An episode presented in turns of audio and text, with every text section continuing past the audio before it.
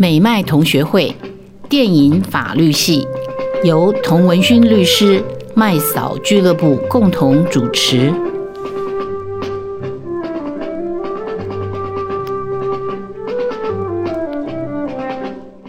美麦同学会，我是童文勋，我是麦嫂，我是卢卡。最近好像疫情的关系，哈，我们好像没有什么婚礼可以参加，对不对？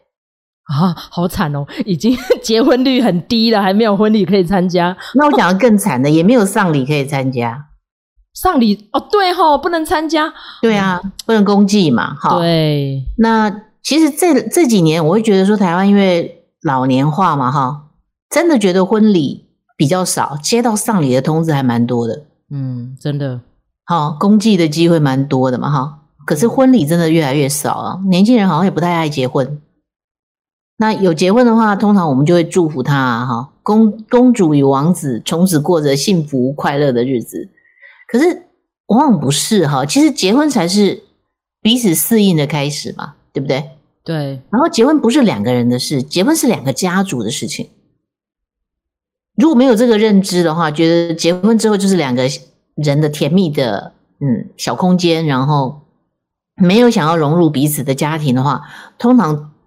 跟他的婚姻没有办法持续也有关，然后再来就是有一些是异国的婚姻，那你需要适应的就更多的。我其实看到异国异国的婚姻很少成功的，而且往往在中年的时候，每一个人在年少的时候那种冲击啦、啊探索世界的那种啊这种冒险泛滥的性格呢，慢慢的回到了他希望有他的。年幼时候的饮食啊、信仰啊、朋友啦、聚会啊，那会让两个人越走越远。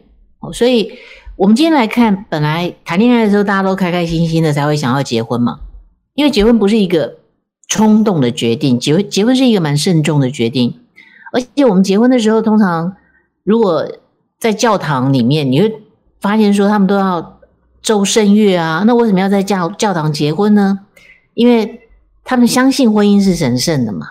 嗯，婚姻不是为了物质啦，不是为了你的社会地位、财经地位，不是为了这个事情而结合的。婚姻是真的两个人是心灵相契，然后受神所祝福，对不对？所以结婚。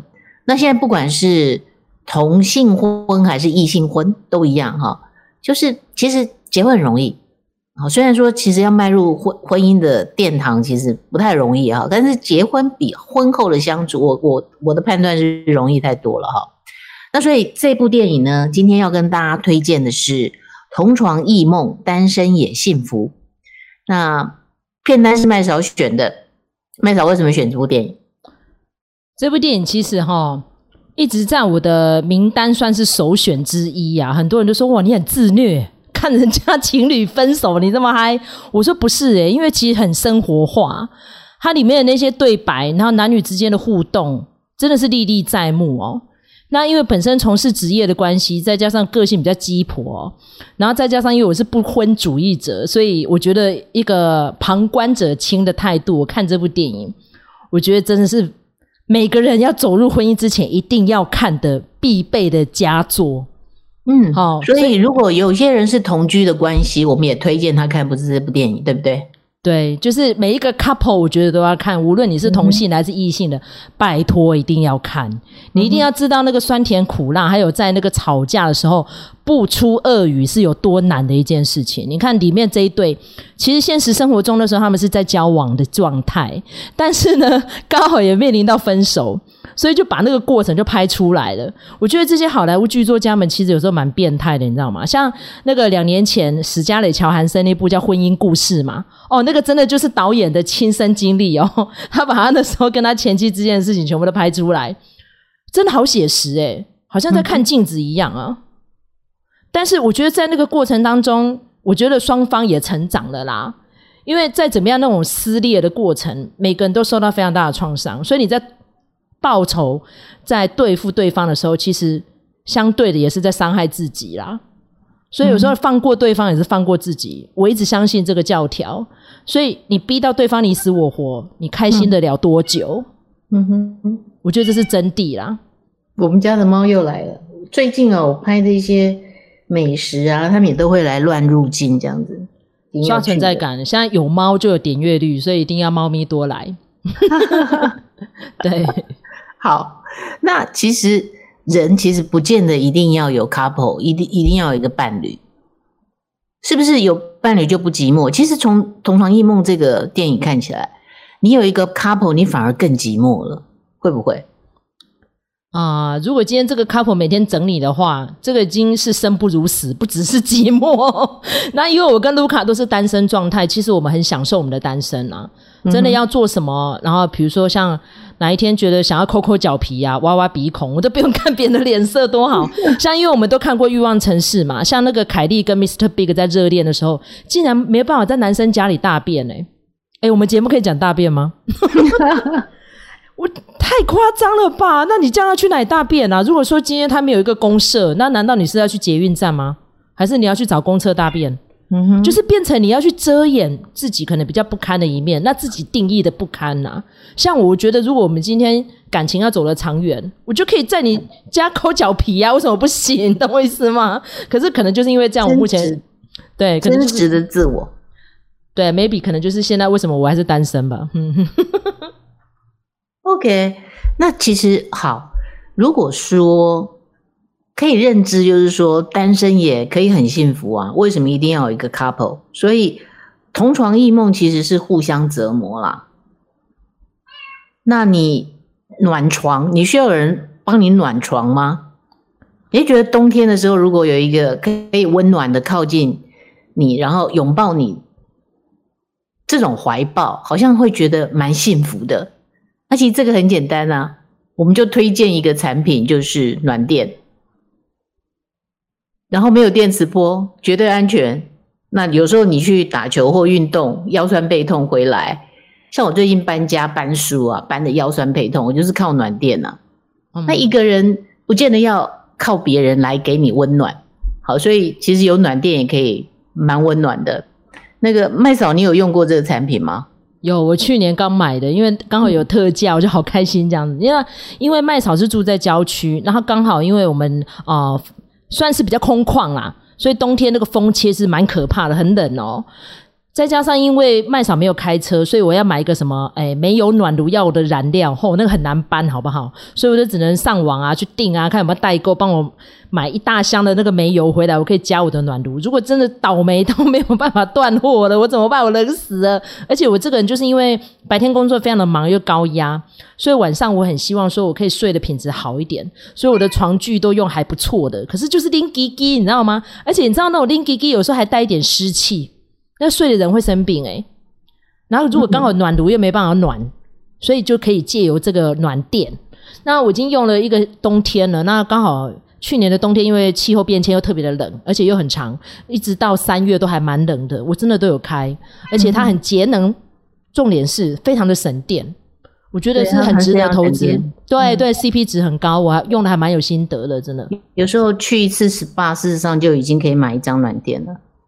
还有对，而且我觉得它很贴心的是，它可以调那个温度，嗯，然后在使用的过程当中呢，就是会让你适应度非常的高。你知道有的暖垫那个做的很烂，有没有？就是它那个线头会戳皮肤啊，然后再加上因为我们，哦，是那种绕电线的那种暖垫，那个很很大的风险，因为它是交流电。嗯，如果它里面的电线那个皮破掉的话，因为你在上面压嘛，揉啊，所以很可能那个。那个电线的皮会破掉，那如果破掉，它是会漏电的，而且它会过高，它温度会过高，那个东西烫伤的报道一直都有，嗯，不推荐那种产品。对，那尤其是因为我阿布吼又比较节省，你知道吗？所以我今年会再买一组，然后偷偷把那个暖电换掉，因为我跟我阿布没有住在同一个地方。然后因为其实老人家最怕就是冬天下床去尿尿，那个人最容易中风就是那个时候。那个有。朋友送给他的妈妈哈，他说这是他这一辈子以来收过女儿送给他最贴心的礼物。你知道为什么吗？嗯，他就是晚上要起来两三次以上要上厕所，嗯，结果他冬天睡了那个暖垫之后就没有这种问题了。那你只要能够一一觉到天亮，那种睡眠的品质就好，身体就好了。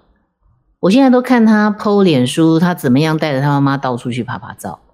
对，尤其是老人家最怕就是那个脚，就是他会脚无力，有没有？啊、对。然后他如果晚上下床，然后就已经光线不好了，那个进去不论是跌倒或是血管突然爆破什么的，你人没有在旁边，真的很可怕、欸。就不知道，对对，嗯。所以我觉得这个真的是很贴心，真的这个产品很棒，真的推荐很多人使用，所有人的反馈都说是。太好了，对，嗯，只是有些人会误解说，以为说台湾这种气候哪里需要呢？其实还有日本的朋友反馈，就是他们日本哈，他不想说冬天都一直开着暖气，因为很电很贵，它不像台湾这么这么便宜，电很贵。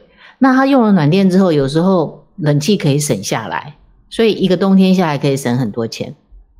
哦，你知道那个暖是直接贴在身体的暖，睡觉的时候很舒服啊，你就不需要开整间暖气。事实上，床还是冷的。对，而且我觉得那个空气感觉都不一样，你知道就比较香啊。对，然后它不会那么干燥。你如果开暖气的话，有人会流鼻血。哦，对，我就是会，因为我那个鼻中隔弯曲，所以我那很容易流。那尤其是说，因为像卢卡有去过日本，也去过韩国嘛。那个冬天那个极端的冷哈，是你人体很难接受的。那我觉得开了这个暖电之后，嗯、无论是节能减碳，或者是说平常的使用，都非常的好用。就是那个适应的场合跟那个气候，我觉得非常的多，嗯、所以很希望说可以多开一些经销商啊。嗯，可能在海海外好好推一下。海外的话，对对，东北亚真的很。而且我以前还可以出国的时候呢，我出国都会带一件。或者我在台湾旅游的话，我都会带着。嗯，虽然会会增加行李的一点点重量，因为它有一个变压器嘛，要把交流变成直流电，然后全全世界的所有的电压它都可以适应。它就像行动电电脑一样，它的那个变压器可以适应一百一十伏到两百二十伏是没有问题的。好，所以到全世界都可以用哈。它会增加一点点的重量，可是好处是什么？你知道吗？有时候出国我怕感冒。或者真的走路走太多会腰酸背痛，对不对？对。然后再来，我有洁癖，所以我如果去旅馆，那别人的床啊，那这你怎么知道他没有好好清洗床单呢？绝对没有，是的，对不对？好，对。所以我会把床垫呢，在睡觉之前，我回到旅馆了哈，晚上就没有再有活动。回到旅馆之后，我就把床垫打开，嗯，然后把床单、床那个棉被呢铺上去。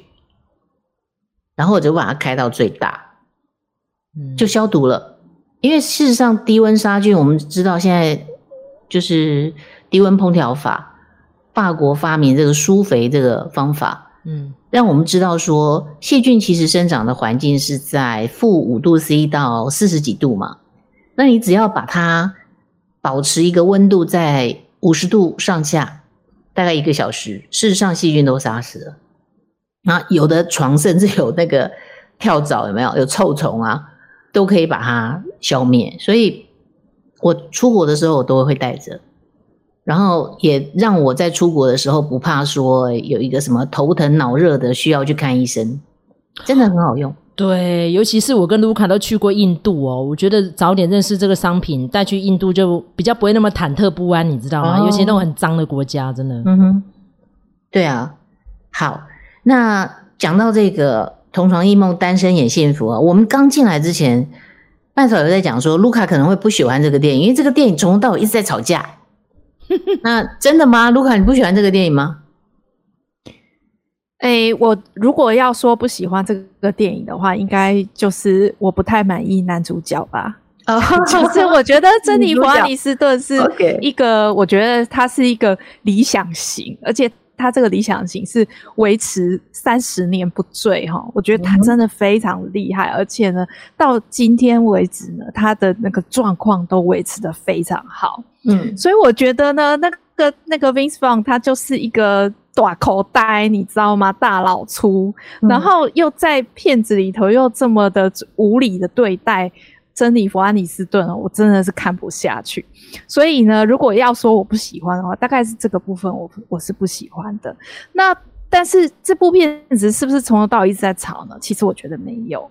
就是如果你真的看了这部片子的话，你就会知道说，其实男女主角没有那么的，呃，他们其实还是喜欢对方，他们还是爱对方，然后也并不是对方也并不是那么难以接受，但是有的时候身边的人就会一直怂恿他，然后呢，有的时候我觉得关键是在于说你能不能好好的沟通，冷静下来去聊这件事情。我觉得他们就是他们也感觉到说想要跟对方复合，就是还对。对方还有感情，可是只要一进入到那个讨论阶段的时候，就没有办法，就就变成说一定是在吵架。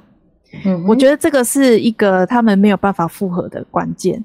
那因为后面就是到最后，呃，其实到了结结束的时候，他们还是对对方很有感觉的，所以我我会觉得说，嗯，他们其实就是我觉得这也就是感情的。这个呃难处就是说，你要对对方有感觉，可能比你实际上生活可以跟他相处的来要来的简单。就像刚才那个呃童律师讲的，就是说结婚比较简单，可是婚后的相处就难了。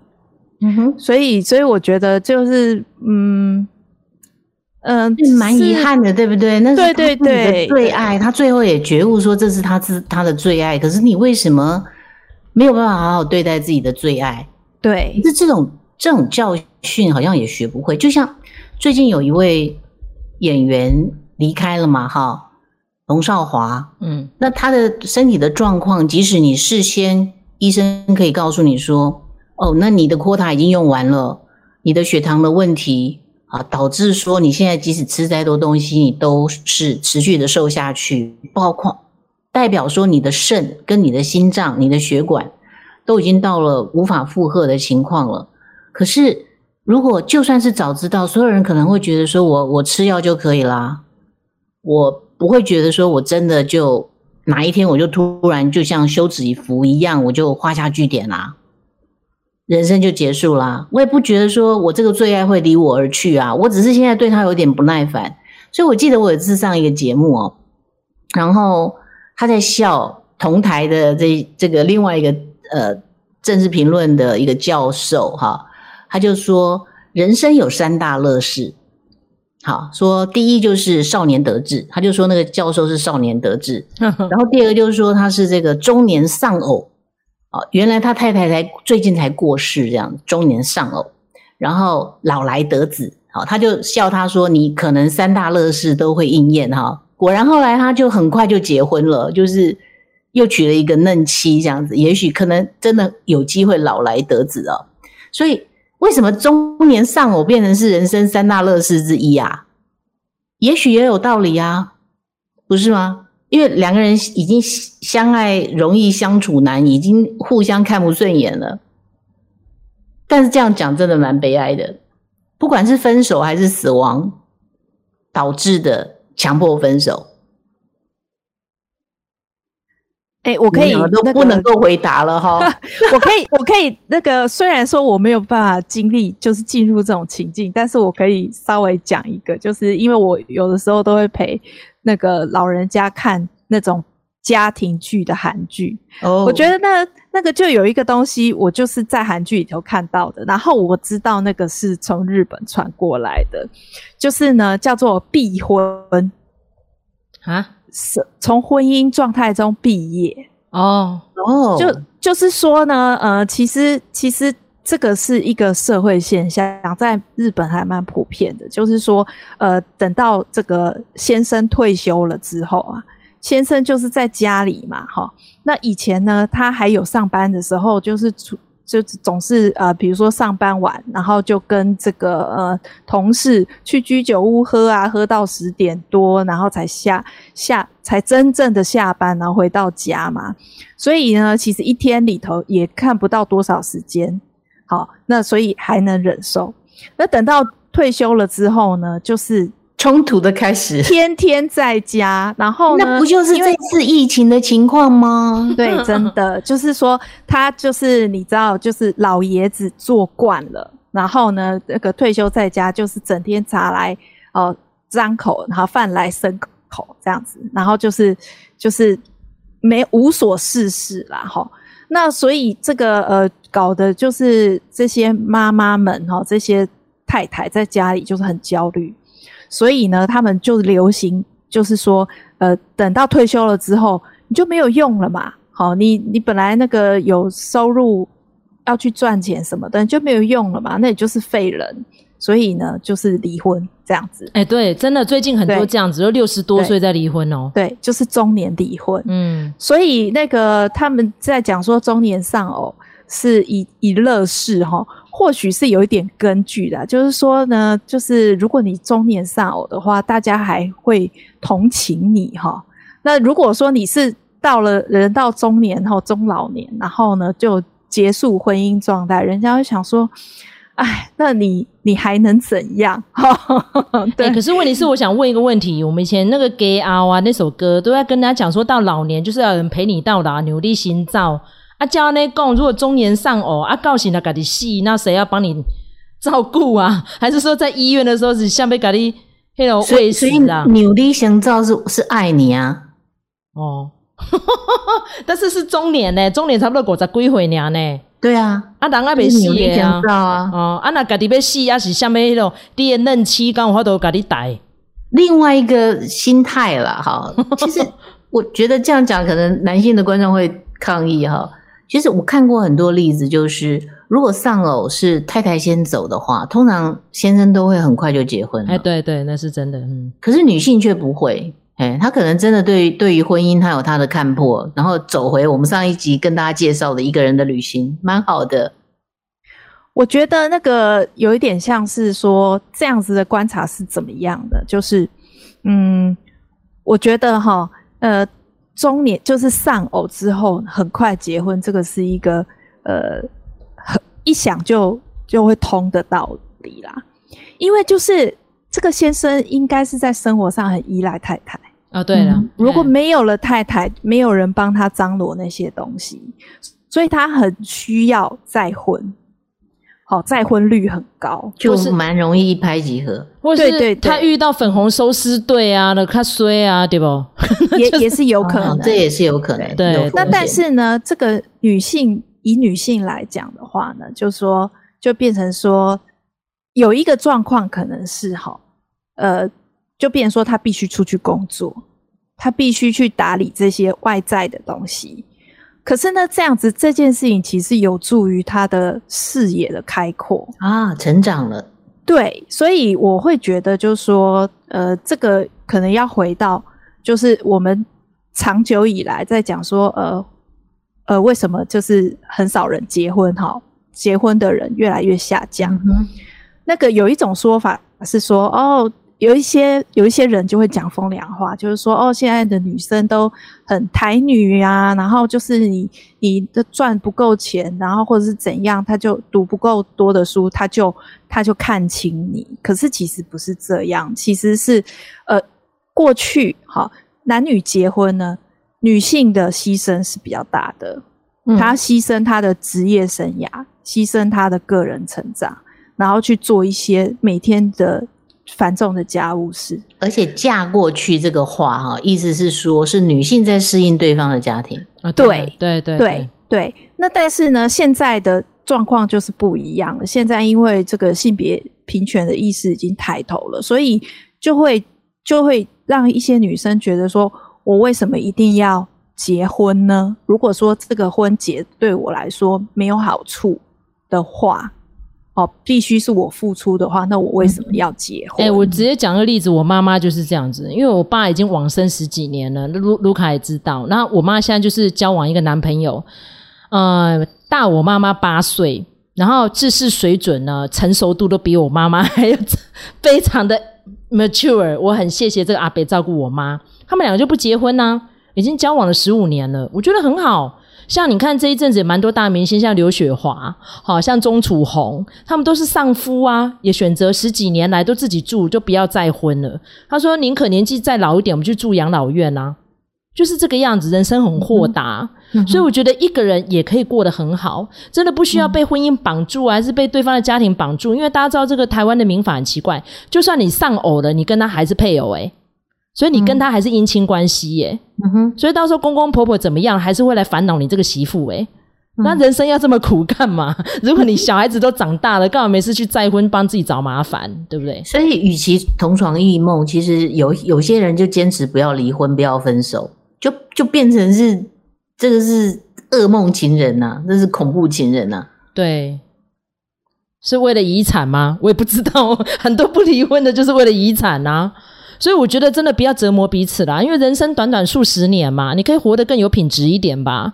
那很多人是为了小孩嘛，嗯啊、为了钱，为了退休生活什么。但我觉得为来为去都没有为过自己，我觉得真的很悲哀。所以我才说，哦、今天这个产品真的非常好。为了自己买一个好一点的暖垫，让你自己的生活过得有品质一点。甚至于你要是觉得哎用了很有心得，你还可以送给亲朋好友。我觉得这种三节送礼送这个是最好的，因为价格又不贵嘛，CP 值又高。嗯，嗯对啊，冬天可以保暖。然后潮湿的这种春天呐、啊、秋冬之前都可以除湿、沙尘螨，哈，所以是真的是非常好的产品。然后有时候腰酸背痛啊，就可以用这个暖垫来缓解，真的效果非常的好。所以同床不要异梦哈。那一个人的单人单人床，单身其实也可以很幸福。OK，那我们就下一集见，拜拜。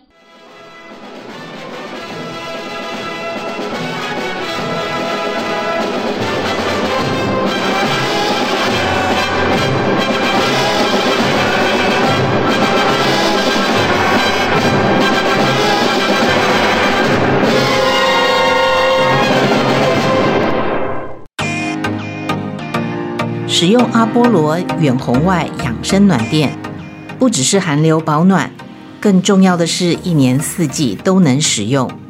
热敷背脊，充实能量，促进膀胱经顺畅，安眠无烦恼，自然就减少感冒的机会。值得投资的阿波罗远红外养生暖垫，回购率第一名，用过就离不开它。